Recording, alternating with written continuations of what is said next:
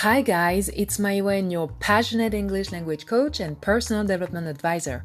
On this episode, I will give you quick tips to have a more natural American English accent. Are you ready? Okay, so let's get started in this brand new episode of the Maiwen podcast.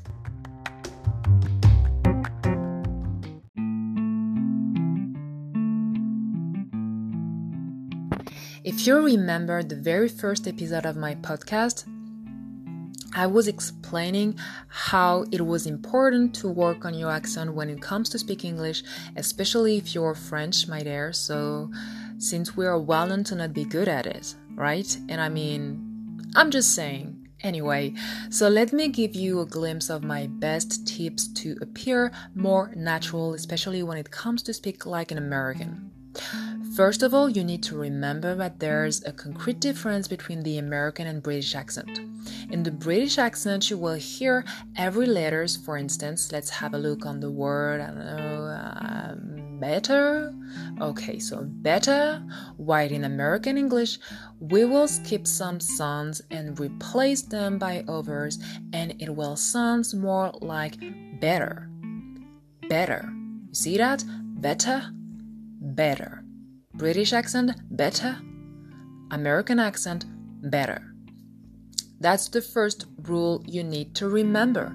In American English, most of the time, we tend to pronounce the T like a D. Okay? We tend to pronounce the T like a D in American English.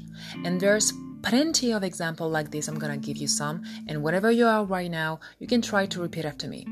So, you better open the letter. You better open the letter. Okay? This opportunity is a probability. This opportunity is a probability. The rule is to consider that when the T is between vowels, you'll have to pronounce it like a D. I'm gonna repeat this one. The rule is to consider that when the T is between vowels, you'll have to pronounce it like a D. You see? And here we go. You understand a little bit better now American English and you appear a little bit more natural, actually. Another tip that I can share with you today. Well, when it comes to speak American English, you need to think shorter, okay? Shorter, shorter. What does it mean? Well, Americans use contractions when they are speaking, and you need to think quick and short to be perfect, okay? Or actually to be understood. So here are my examples. I ain't like this with her. I ain't like this with her. What can you notice here is the fact that we tend to link words. Within her become with her. With her. With her. And I'm not, it's going to be I ain't. I ain't. I ain't like this. I ain't like this. Okay? Which is a negative form to say I am not this case. And ain't is also a very common contraction to use. If you love to check the lyrics of your favorite songs, well, you'll notice most of the time, most of the time singers use contractions just like ain't, gonna, I'd rather, and so on. Well, another good reason to learn English with songs, right? I was telling you this actually in the previous episode of my, one of my of my podcast actually. Anyway, anyway, so here we go with two more sentences. You ain't gonna do this cause you know me. You ain't gonna do this cause you know me.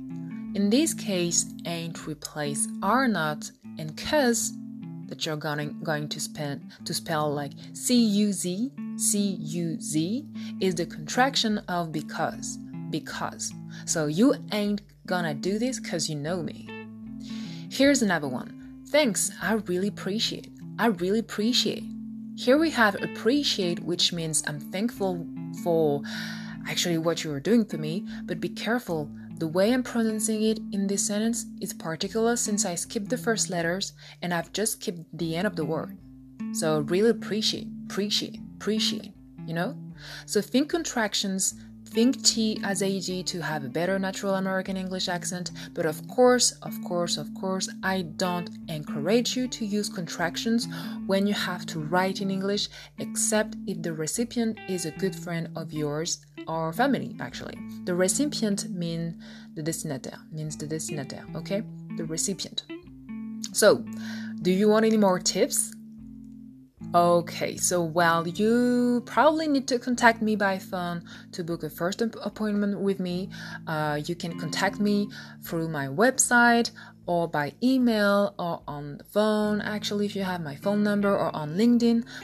And I will be glad to, to talk with you guys. Okay, bye, and I really hope you enjoyed this episode of the Maiwen podcast.